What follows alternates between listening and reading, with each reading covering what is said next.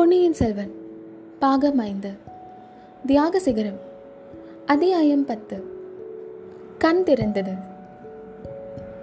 முதலில் நதி வெள்ளத்திலும் பின்னர் உடைப்பு வெள்ளத்திலும் அகப்பட்டு திண்டாடியதால் பெரிதும் களைப்படைந்திருந்த பழுவேட்டரையர் வெகுநேரம் நினைவில்லாமல் உணர்ச்சி இல்லாமல் கட்டையைப் போல் தூங்கி கிடந்தார். வேண்டிய அளவு தூங்கிய பிறகு லேசாக நினைவுகளும் கனவுகளும் தோன்றின.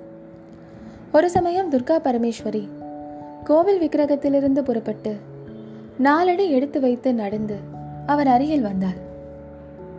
அனல் வீசிய கண்களால் அவரை உற்று நோக்கியபடி திருவாய் மலர்ந்தாள். அடே பழுவேட்டரையா நீயும் உன் குலத்தாரும் தலைமுறை தலைமுறையாக எனக்கு வேண்டியவர்கள். ஆகையால் உனக்கு எச்சரிக்கிறேன். உன்னுடைய அரண்மனையில் நீ கொண்டு வந்து வைத்திருக்கிறாயே. அந்த நந்தினி என்பவள் மனித பெண் கொண்ட ராட்சசி. உன்னுடைய குலத்தையும் சோழர் குலத்தையும் வேரோடு அழித்து போடுவதற்காக வந்தவள். அதற்கு சரியான சமயத்தை எதிர்பார்த்து காத்திருக்கிறாள். அவளை அரண்மனையிலிருந்தும் உன் உள்ளத்திலிருந்தும் அப்புறப்படுத்திவிட்டு மறுகாரியத்தை பார். இல்லாவிட்டால் உனக்கும் உன் குலத்துக்கும் என்றும் அழியாத அபகீர்த்தி ஏற்படும். இவ்விதம் எச்சரித்துவிட்டு தேவி திரும்பிச் சென்று விக்கிரகத்துக்குள் புகுந்து கலந்து விட்டாள் பழுவேட்டரையர் திருக்கிட்டு எழுந்தார். அவர் உடம்பு கிடுகிடுவென்று நடுங்கிக் கொண்டிருந்தது. தாம் கண்டது கனவுதான் என்று நம்புவது அவருக்கு சற்று சிரமமாகவே இருந்தது. இருந்தாலும் அப்படித்தான் இருக்க வேண்டும் என்று தீர்மானித்துக் கொண்டார். பொழுது நன்றாக விடிந்திருந்தது. புயலின் உக்கிரம் தனிந்திருந்தது மழை நின்று போயிருந்தது. சோவ் என்ற சத்தம் மட்டும் கேட்டுக்கொண்டிருந்தது. கோவில் வெளி மண்டபத்தின் விளிம்பில் அருகில் வந்து நின்று சுற்றும் முற்றும் பார்த்தார். அவர் கண்ட காட்சி உற்சாகம் அளிப்பதாக இல்லை. கொள்ளிடத்தின் உடைப்பு இதற்குள் மிக பெரிதாக போயிருந்தது. நதி வெள்ளத்தில் ஏறக்குறைய பாதி அந்த உடைப்பின் வழியாக குபுகுபுவென்று பாய்ந்து கொண்டிருந்ததாக தோன்றியது. கிழக்கு திசையிலும் தெற்கு திசையிலும் ஒரே வெள்ளக்காடாக இருந்தது. மேற்கே மட்டும். கோவிலை அடுத்து சிறிது தூரம் வரையில் வெள்ளம் சுழி போட்டுக்கொண்டு துள்ளி குதித்து கொண்டு போயிற்று. அப்பால் குட்டை மரங்களும் புதர்களும் அடர்ந்திருந்த காட்டு பிரதேசம் வெகு தூரத்திற்கு காணப்பட்டது. அது திருப்புரம்பியம் கிராமத்தை அடுத்த காடாக இருக்க வேண்டும் என்றும் அந்த காட்டின் நடுவில் எங்கேயோதான் கங்க மன்னன் பிரதிவி பதிக்க வீரக்கல் நாட்டிய பழைய பள்ளிப்படை கோவில் இருக்க வேண்டும் என்றும் ஊகம் செய்தார். அந்த பள்ளிப்படை உள்ள இடத்தில் நூறு வருஷங்களுக்கு முன்னால் நடந்த மாபெரும் யுத்தம் அவன் நினைவுக்கு வந்தது. அந்த போரில் சோழர் குலத்துக்கு உதவியாக தமது முன்னோர்கள் செய்த வீர சாகச செயல்களையும் ஞாபகப்படுத்திக் கொண்டார். அப்படிப்பட்ட தமது பழம்பெருங்குலத்துக்கு இந்த நந்தினியினால் உண்மையாகவே அவக்கேடு நேர்ந்து விடுமா? துர்கா பரமேஸ்வரி தனது கனவில் தோன்றி கூறியதில் ஏதாவது உண்மை இருந்தாலும் இருக்குமா? எப்படி இருந்தாலும் இனி சர்வ ஜாக்கிரதையாக இருக்க வேண்டும். நந்தினியின் அந்தரங்கம் என்ன என்பதை கண்டுபிடித்தே ஆக வேண்டும். முதலில் இங்கிருந்து சென்ற பிறகுதானே மற்ற காரியங்கள். திருப்புரம்பியம் கிராமத்தை அடைந்தால் அங்கே ஏதாவது உதவி பெறலாம். கவிழ்ந்த படையிலிருந்து தம்மை போல் வேறு யாராவது பிழைத்திருந்தால் அவர்களும் அங்கேதான் இருப்பார்கள். ஆனால் வெள்ளத்தை கடந்து திருப்புரம்பியம் கிராமத்திற்கு போவது எப்படி? இந்த கோவிலை சுற்றி உடைப்பு வெள்ளம் இப்படி சுழி போட்டுக்கொண்டு ஓடுகிறதே. இதில் ஒரு மதையான இறங்கினால் கூட அடித்து தள்ளி கொண்டு போய்விடுமே. இதை எப்படி தாண்டி செல்வது? உடைப்பு வெள்ளம் கோவிலை சுற்றி கீழே கீழே தோண்டி குழி பறித்து கொண்டிருப்பது திண்ணம். கோவில் எப்போது விழுமோ தெரியாது. துர்கா பரமேஸ்வரியின் சக்தியினால் விழாமல் இருந்தால்தான் உண்டு. இருந்தாலும் அங்கிருந்து வெளியேறுவது எப்படி? உடைப்பு வெள்ளம் வடிந்த பிறகு போவது என்றால் எத்தனை நாள் ஆகுமோ தெரியாது. நல்ல வேலை வேறொரு வழி இருக்கிறது. கோவிலுக்கு எதிரே பிரம்மாண்டமாக வளர்ந்திருந்த வேப்ப மரம் ஒன்று இருந்தது. புயல் காற்றில் விழாமல் அது எப்படியோ தப்பி பிழைத்தது. ஆனால் கோவிலை சுற்றி துள்ளிக் கொண்டிருந்த உடைப்பு வெள்ளம் அந்த வேப்ப மரத்தை சுற்றிலும் சூழியிட்டு குழி பறித்து கொண்டிருந்ததால் கோவில் விழுவதற்கு முன்னால் அந்த மரம் விழுவது நிச்சயம். மரம் விழுந்தால் அநேகமாக மேற்கு திசையில் உள்ள காட்டு பிரதேசத்துக்கு ஒரு பாலத்தை போல அது விழக்கூடும். இல்லாவிட்டாலும் வெள்ளம் மரத்தை அடித்து கொண்டு போய் எங்கேயாவது கரையோரத்தில் தான் சேர்க்கும். மரம் விழுந்த உடனே அதன் மேல் தொத்தி ஏறிக்கொண்டால் ஒருவாறு அங்கிருந்து தப்பி பிழைக்கலாம். அதுவரையில் இந்த கோவிலிலேயே இருக்க வேண்டியதுதான். தேவியின் கருணையால் இன்னும் ஒரு நாள் பசியாறுவதற்கும் பிரசாதம் மிச்சம் இருக்கிறது மரம் விழும் வரையில் அல்லது வெள்ளம் வடியும் வரையில் அங்கேயே பொறுமையுடன் காத்திருக்க வேண்டியதுதான். அதை தவிர வேறு என்ன வழி? அவசரப்படுவதில் பயனொன்றுமில்லை. நம்மால் இந்த உலகில் இன்னும் ஏதோ பெரிய காரியங்கள் ஆக வேண்டியிருப்பதால் தான் தேவி ஜெகன்மாதா நம்மை வெள்ளத்தில் சாகாமல் காப்பாற்றியிருக்கிறார் ஆதலின் மேலே நடக்க வேண்டியதற்கும் துர்கா பரமேஸ்வரியை வழிகாட்டுவாள் அல்லவா? அன்று பகல் சென்றது. இன்னும் ஒரு இரவும் பகலும் கழிந்தன. புயல் தான் சென்ற இடமெல்லாம் அதாகதம் செய்து கொண்டே மேற்கு திசையை நோக்கி சென்று விட்டது.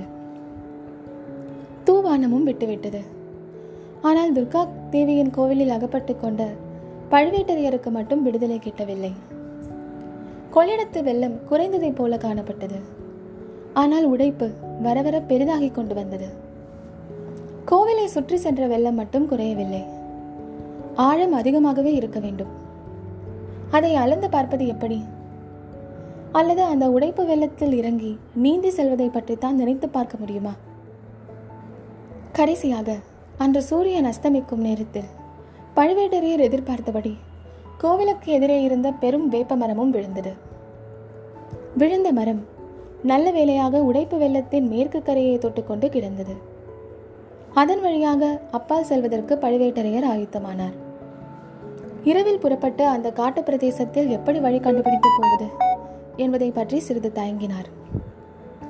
சில கண நேரத்துக்கு மேல் அந்த தயக்கம் நீடித்திருக்கவில்லை. உடனே புறப்பட வேண்டியதுதான் என்று முடிவு செய்து தம்மை அந்த பேராபத்திலிருந்து காத்தருளிய துர்கா பரமேஸ்வரிக்கு நன்றி தெரிவிப்பதற்காக சந்நிதியை நெருங்கினார். சன்னதியில் விழுந்து நமஸ்கரித்தார். அச்சமயத்தில் அவர் உடம்பு சிலிர்க்கும்படியான குரல் ஒன்று கேட்டது. முதலில் துர்க்கையம்மன் தான் பேசுகிறாளோ என தோன்றியது. பிறகு இல்லை குரல் வெளியில் சிறிது தூரத்திற்கு அப்பாலிலிருந்து வருகிறது என்று தெளிவடைந்தார். மந்திரவாதி மந்திரவாதி என்று கூப்பிட்டது அந்த குரல். பிறகு மறுபடியும் ரவிதாசா ரவிதாசா என்று கூவியது. முன் எப்பொழுதோ கேட்ட குரல் போல தோன்றியது. பழுவேட்டரையர் எழுந்து முன் மண்டபத்துக்கு வந்தார். தூண் மறைவில் நின்று குரல் வந்த இடத்தை நோக்கினார். உடைப்பு வெள்ளத்திற்கு அப்பால் விழுந்த வேப்பமரத்தின் நுனிப்பகுதிக்கு அருகில் ஒரு உருவம் நின்று கொண்டிருக்க கண்டார். மந்திரவாதி மந்திரவாதி எனும் கூக்குரல் அவருக்கு தம் சகோதரன் முன்னொரு சமயம் கூறியவற்றை ஞாபகப்படுத்தியது. துர்காதேவியின் கருணையால் தாம் அதுவரை அறிந்திராத மர்மத்தை அறிந்து கொள்ளப் போகிறோமோ என்ற எண்ணம் உதித்தது. ஆதலால் அசையாமல் நின்றார். அக்கறையில் நின்ற உருவம் விழுந்த வேப்பமரத்தின் வழியாக உடைப்பு வெள்ளத்தை கடந்து வரத் தொடங்கியதை பார்த்தார். தம் வாழ்நாளில் அதுவரை செய்திருக்காத ஒரு அதிசயமான காரியத்தை பழுவேட்டரையர் அப்போது செய்தார். கோவில் முன் மண்டபத்தில் சட்டென்று படுத்துக்கொண்டார் தூங்குவது போல பாசாங்கு செய்தார். ரவிதாசன் எனும் மந்திரவாதியை பற்றி அறிந்து கொள்ளும் ஆசை அவரை அவ்வளவாக பற்றி கொண்டது. அவர் நந்தினியை பார்ப்பதற்காக சில சமயம் அவர் அரண்மனைக்கு வந்த மந்திரவாதியாகவே இருக்க வேண்டும். அவனுக்கும் நந்தினிக்கும் உள்ள தொடர்பு உண்மையில் எத்தகையது?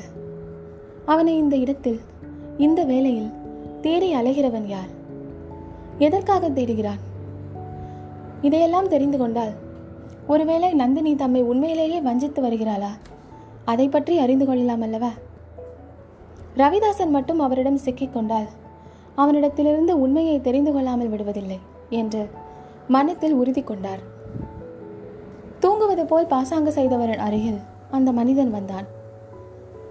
மீண்டும் ரவிதாசா ரவிதாசா என்று கூப்பிட்டான். ஆஹா இந்த குரல். கடம்பூர் மாளிகையில் முன்னொரு தடவை வேறு நாட்டமாடி குறி சொன்னானே. அந்த தேவராளனின் குரல் போலல்லவா இருக்கிறது? இவனுடைய கழுத்தை பிடித்து இறுக்கி உண்மையை சொல்லும்படி செய்யலாமா? வேண்டாம் இன்னும் சற்று பொறுப்போம்.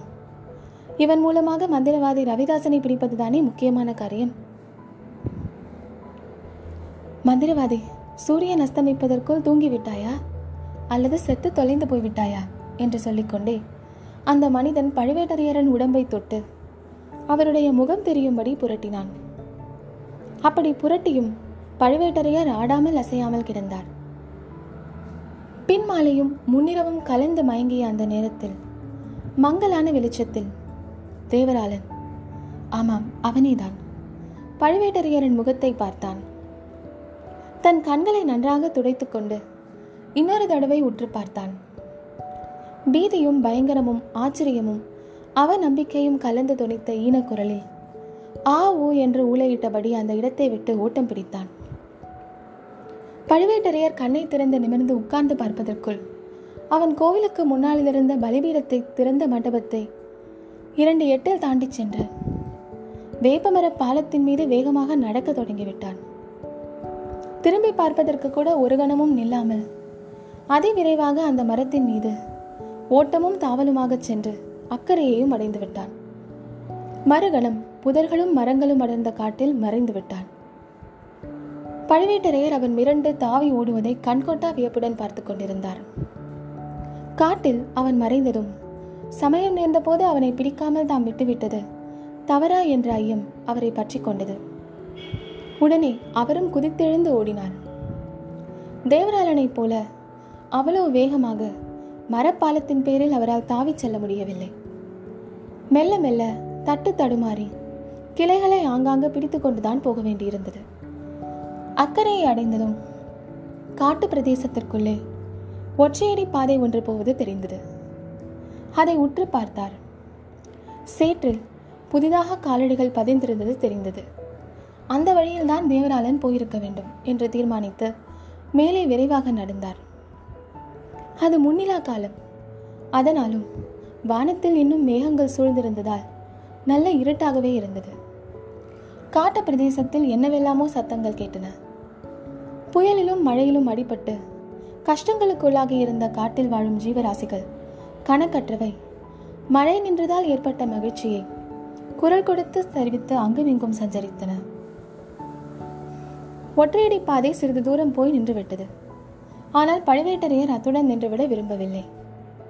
அன்றிரவு முழுவதும் அந்த காட்டில் அலைந்து திரியும்படி நேர்ந்தாலும் அந்த தேவராளனையும் அவன் தேடி போகும் மந்திரவாதியையும் பிடித்தே திருவது என்று தீர்மானித்து காட்டு புதர்களில் வழி கண்ட இடத்தில் நுழைந்து சென்றார் ஒரு ஜாம நேரம் காட்டுக்குள் அலைந்த பிறகு சற்று தூரத்தில் வெளிச்சம் ஒன்று தெரிவதைக் கண்டார். அது சுளுந்தின் வெளிச்சமாகவே இருக்க வேண்டும் என்பதும் தெரிந்தது. அந்த வெளிச்சத்தை குறிவைத்துக் கொண்டு வெகு விரைவாக நடந்தார். வெளிச்சத்தை நெருங்கிச் சென்று கொண்டிருந்தான். கடைசியாக அந்த சுளுந்து வெளிச்சம் காட்டின் நடுவே ஒரு பாழடைந்த மண்டபத்தை வெளிச்சம் போட்டு காட்டுவதைப் போல் காட்டிவிட்டு உடனே மறைந்தது. அந்த மண்டபம் திருப்புறம்பயத்திலுள்ள பிரதிவிபதியின் பள்ளிப்படை கோவில்தான் என்பதை பழுவேட்டரையர் பார்த்த உடனே தெரிந்து கொண்டார். பள்ளிப்படையை நெருங்கி ஒரு பக்கத்து சுவர் ஓரமாக நின்று காது கொடுத்து கேட்டார். ஆமாம் அவர் எதிர்பார்த்தது வீண் போகவில்லை. இரண்டு பேர் பேசிக் கொண்டிருந்தது கேட்டது. உரத்த குரலில் பேசியதால் பேசியது தெளிவாகவும் கேட்டது. மந்திரவாதி உன்னை எத்தனை நேரமாக தேடிக்கொண்டிருக்கிறேன் தெரியுமா? நீ ஒருவேளை வர முடியாமல் போய்விட்டதோ? அல்லது உன்னையும் தான் யமன் கொண்டு போய்விட்டானோ என்று பயந்து போனேன் என்றான் தேவராளன். மந்திரவாதி ரவிதாசன் கடகடவென்று சிரித்தான். யமன் என்னிடம் ஏன் வருகிறான்? சுந்தர சோழனையும் அவனுடைய இரண்டு பிள்ளைகளையும் தான் யமன் நெருங்கிக் கொண்டிருக்கிறான். நாளைய தினம் அவர்களுடைய வாழ்நாள் முடிந்துவிடும் என்றான் மந்திரவாதி. அந்த சமயத்தில் வானத்தையும் பூமியையும் பிரகாசப்படுத்திக் கொண்டு மின்னல் ஒன்று மின்னியது.